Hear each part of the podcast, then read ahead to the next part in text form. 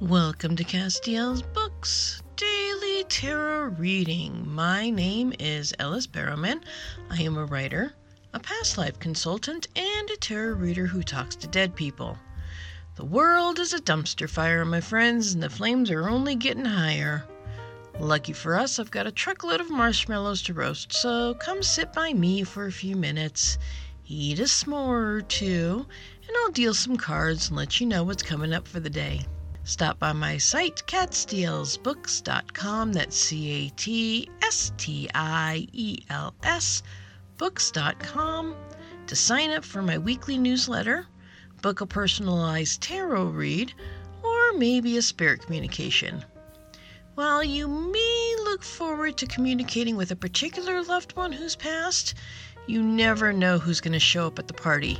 It's never a dull moment. Today is Saturday, July 30th, 2022, and I have been doing this podcast for officially a month now. Woo! Took me a while to find my groove, but I think I'm I think I've got it, maybe. It's the journey, right? It's an ever evolving podcast that will probably look much different on August 30th than it does today. So, the reading for today we have the Queen of Cups, the Ten of Wands, the Six of Swords, the Knight of Wands, and the Eight of Cups. My initial impressions are to celebrate how far you've come. You've been through a lot, we all have, just in the last year. Don't dwell on what you haven't done. Celebrate what you've accomplished. Life is short and you're still here. You can still keep moving forward. So the card breakdown is the Queen of Cups guides you to find help with others. You can't and shouldn't have to do everything alone.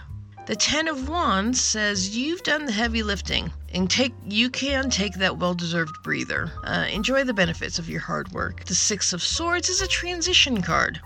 It's time to move on from that which no longer serves you. Plot a new course. Visualize your best life and work towards that. The Knight of Wands is the card of adventure and movement. Be fearless going forward. The Eight of Cups is another transition card. It's time to walk away and seek your higher purpose. And you know, sometimes moving on is hard. Leaving a job you've outgrown and can no longer do, but the people are just so incredibly amazing, is hard. Walking away from a relationship you've outgrown is hard.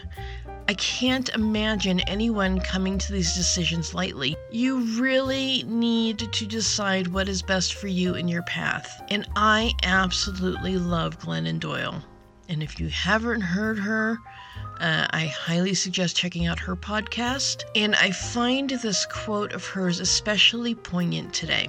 She says, You are here to decide if your life, relationships, and world are true and beautiful enough for you.